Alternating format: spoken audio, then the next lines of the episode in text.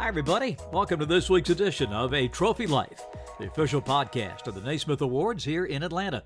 I'm your host, Bob Rathbun, and coming up this week, a conversation with our three time Jersey Mike's Naismith Boys High School Coach of the Year, the great Kevin Boyle, joins us from Montverde. We'll have actually two podcasts for you this week.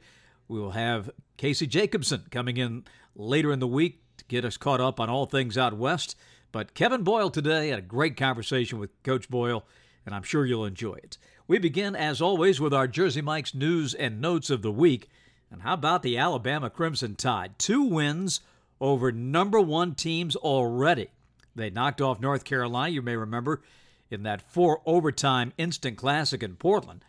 And then a tremendous game at Houston on Saturday, down 15 and they walked out of Houston with a win 71 to 65. About the play of 6'10 freshman Noah Clowney. Is he not a rising star? My goodness. Alabama becomes the first team to defeat two number ones prior to January the 1st in nearly 60 years. Alabama jumps up to number four in this week's AP Top 25. Purdue's number one, Virginia number two, UConn number three, then the Tide. Houston falls from first to fifth.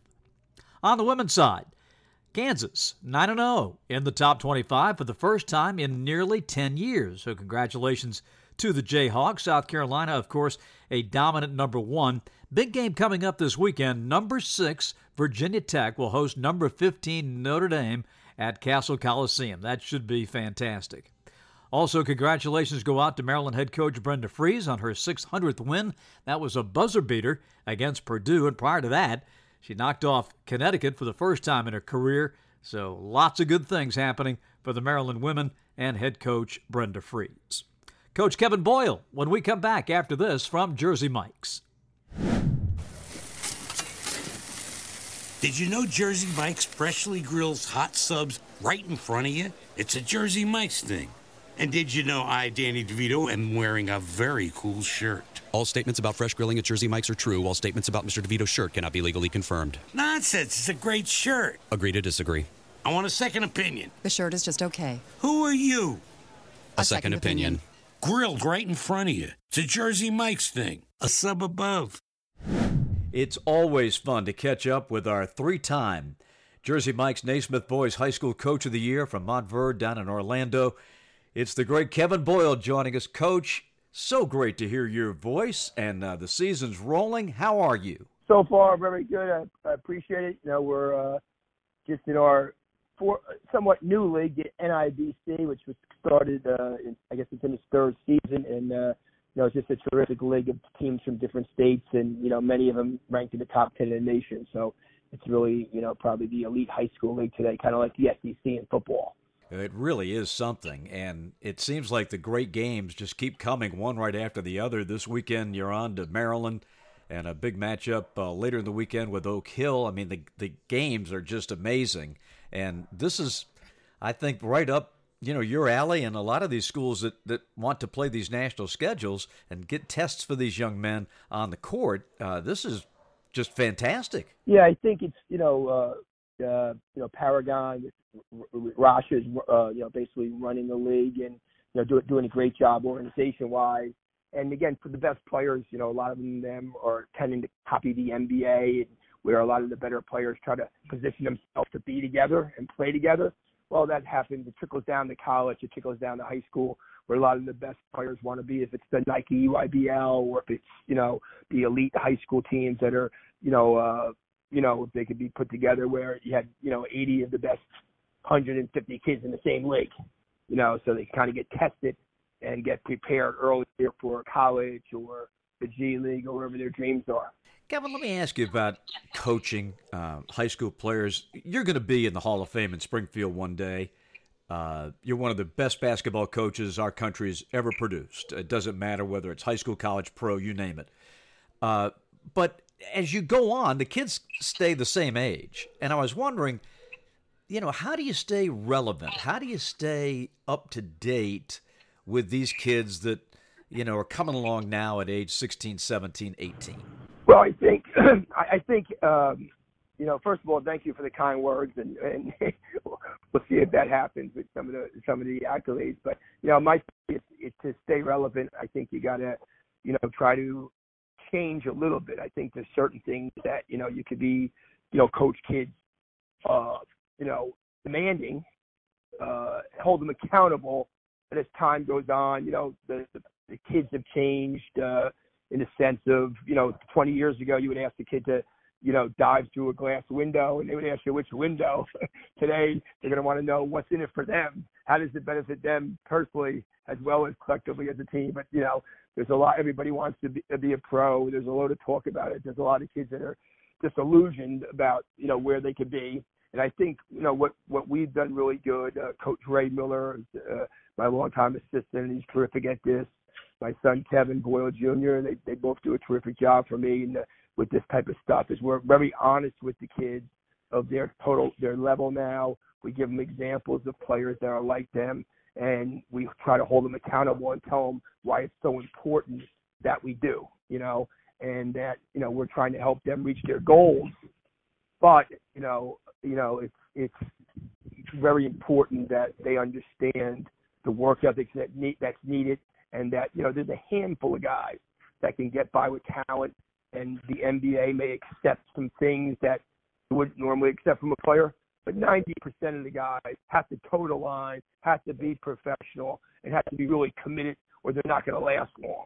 There's too many good players from around the world that want those spots, you know. And the the reality of who you are and, and your strengths and weaknesses, you know, need to be you know addressed. And we constantly are telling them a list of guys we put up from 2011, 2014, 2015 of guys that they never heard of who were top five, top 10, top 15, who didn't make it for various reasons. But sometimes it's work ethic, sometimes it's you know uh, attitude, whatever the case may be. So we try to be really honest, and we try to also you know coach them hard, but always be respectful of them as people.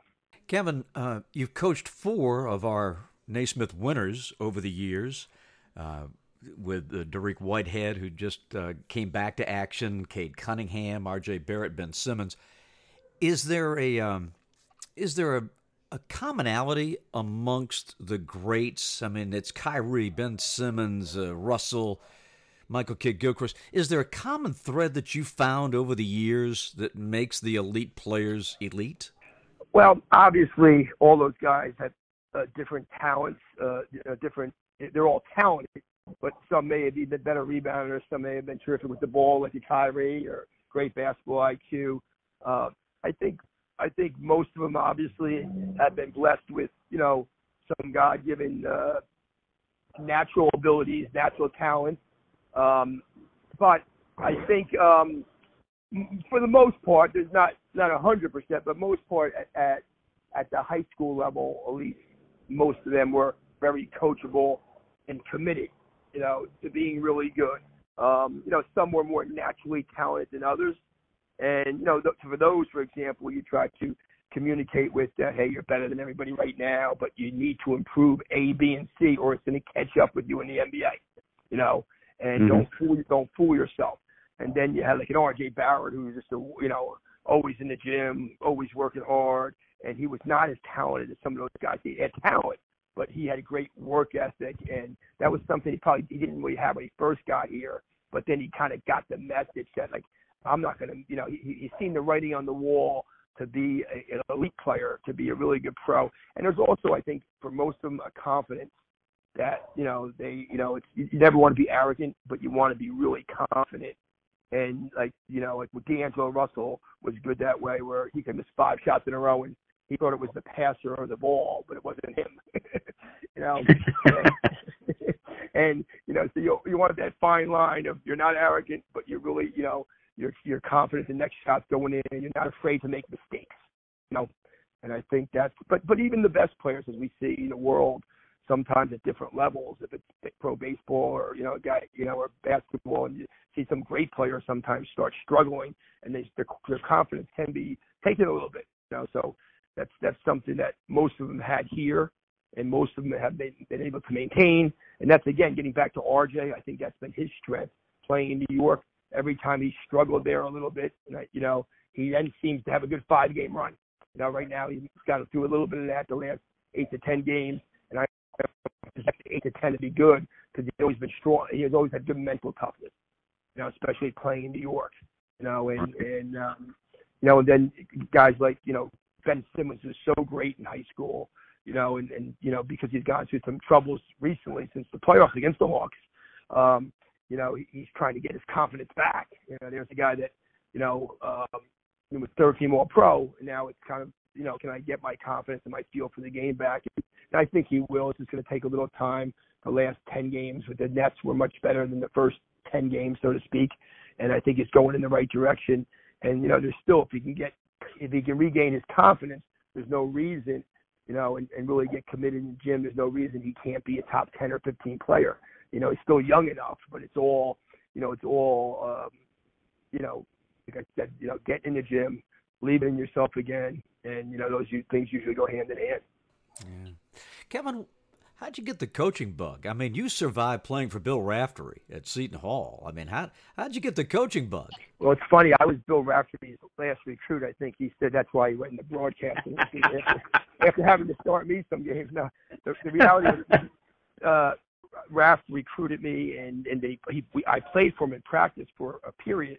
And be, right be, uh, before the year started, he ended up uh, leaving Seton Hall, and Hoddy Mahon became the coach. So I never really played an actual game for Raft, but he was, um, you know, Raft was uh, just uh, funny, charismatic, you know, and it would have been good to have a couple years for him. Then I got to play for PJ, but you know, I, I grew up loving the game. My father coached, you know, uh, uh, he was a business manager of electrical union. He coached uh, grammar school basketball and those type of things. So he was really, um, you know, uh, kind of used to love uh, going there as a five, six year old to his practices and being around the kids, the, the, high, the grammar school kids.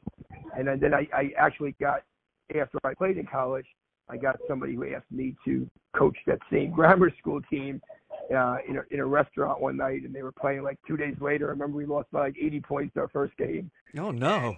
Yeah, and I got and I you know so I got the bug, and I just you know would kind of take those seventh and eighth graders, and for two years it was my my second year was still one of my most rewarding years, even coming in second with that group of putting so much time into them over two years to get them pretty good. And and it was funny that the principal St. Patrick in New Jersey uh, his son was on the team, and then he hired me from that to be the varsity coach at St. Patrick's in New Jersey, and then it kind of all took off after there. We were able to get Shaheen Holloway um, to come to come to St. Pat's, and who's the coach at Seton Hall now, and that kind of put us on the map. That we were able to then try to compete nationally, and it kind of after that it kind of snowballed where you know the good players were all interested in coming to us. And the great rivalry with Bob Hurley and St. Anthony's. I mean, that's that was legendary stuff back in the day. Yeah, it was it was really uh, great stuff to look forward to. The, the, you know, the Newark, New Jersey Star Ledger newspaper, which was the state newspaper, would cover it like the Super Bowl. You know, uh, sometimes you know on the front page and not even the sport page, and you know do like three or four day stuff uh, about that. You know, um, Wow. It was it was quite the rivalry, Kevin. Well, tell us, uh, Kevin. Well, yes, and, and and and you know we were we were in a situation where you know I think we you know him and and Danny you know so I, I think you know they wouldn't play each other. So when Danny was at St. Benedict, that was our thing. I think we've uh, you know uh, you know we had a really good series, and you know Bob had a, a, a terrific career, obviously, and you know uh, all the fame and so forth, and uh, you know it was just you know, it was, it was fun to play against them. And, and uh, you know, I don't know if too many people know, but we we actually had a seven six edge in the series when we left. So it was it was uh, really good. And and, and then uh, you know playing against Danny as well was really good. He was at St. Benedict, so they were really competitive games and heated games, and you know, games and. It was I, I missed those, and you know I, I missed those games and, and uh, the challenge of playing against both Bob and Danny. Yeah, no doubt. Um, let me ask you this uh, before we let you go. Tell us what makes this Montverde team special this year coming up. Well, um, we're in a situation where you know we've we've you know again with being here at Montverde and with having the dorms, you know, and most of our teams in our league have that. So we're trying to play teams with apples to apples that have the same, you know, same uh, ability to attract kids. And I think that you know this would be our 11th year in a row that at least at some point in the year we've been ranked number one. Um, and you know, currently we're not there, but we we were to start the year. And this team has talent. It's not as talented as overall in the sense of we have depth talent and very good players without question. Uh, right now we don't yet have that, you know, um, you know, Cade. There's, there's guys that could be that, you know, or Scotty, or you know, Ben, or you know, RJ. You know, so um, we, we need one or two guys to establish themselves uh, as you know, um, you know, really big game players, closers in big games, those type of things. But we have a lot of talent across the board, and you know, we have, and some of it's young, but we know that we have uh, you know, kid Cooper Flagg, who's a sophomore, who's just a really good all-around player, and he's going to be, you know, terrific uh, moving forward. But no, he's a 15-year-old sophomore who's, you know, still developing in a lot of areas, you know, and each month he's going to get better and better. Like he was terrific the other day as IMG, just his stat line. He had like five blocks and like nine rebounds, you know, just, you know, he, he really didn't score that much, but he just, you know, kind of dominated the game by just being everywhere, you know. And um, you know, we we have uh, you know just uh, one. We have, we're probably ten deep, which is a good thing. At the same time, it's a concerning thing because you could argue our second best player is, in your opinion, who's second, and somebody else might have them eighth on the list of one to ten. You know, mm. so it's, it's, right now we're trying to identify our, you know, kind of like, hey, these are the two guys who don't leave the game much. These are your five stars. These are your first three subs. This is your keeper sub level, and that's hard. It's hard for kids to to uh, one as a coach when they're close to find out, and two, it's that's what the real challenge is is being able to keep that chemistry. And as kids at that age, if you end up being a sub or a keeper sub, it's hard obviously on them because some of them have never experienced that. And that's where again we had to talk to them about today's scouts, if you're a sophomore or junior and you're coming off the bench, they're already monitoring you. They're already looking at your behavior on the bench and your attitude when there's adversity. Can you handle that? Because guess what? When you go to the NBA, if you're ever good enough, that's where you're starting. Starting right. to see or the company, you're starting trying to maybe get a two way, maybe get the 10th man, 11th man. And I give them Andrew Nembhard, who was great here and you know, but was persevered, went through a lot of adversity, never never wavered, and you know, I was always telling people. I told so many people in the draft that called about different guys. I mean, I'm telling people like you should take Andrew Nembhard. He's a steal, and he's going to be even better in the NBA than he is in college with all the drop coverage. Can just pick pick you apart with his basketball IQ. And you know, it's starting to come for him where he looks like he's going to end up having a really good, solid NBA career and and he's also a high character person.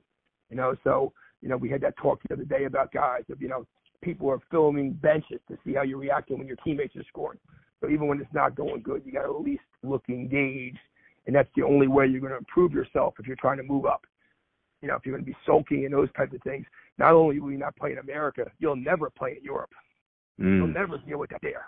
So you'll go, you know, and I, you know, I've had guys where I told them, if you don't make the NBA, your career is almost over because it's, it's an attitude thing. And if it's an attitude thing and you're not good enough there, they're not putting up with that overseas. Not a chance. Right. Wise words indeed. Kevin, thank you. We appreciate you. Um, we congratulate you on what has been an amazing career and much, much more to come, no doubt. And just thanks for taking time to be with us. Uh, great message indeed, and we wish you all the best. Well, thank you for having me. I appreciate it. Thanks for the kind words. I'll talk to you soon. Hey, that's going to do it for this week. Make sure you rate and review us.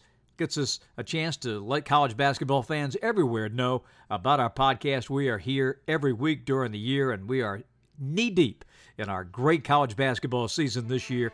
Can't wait to watch all these fantastic games.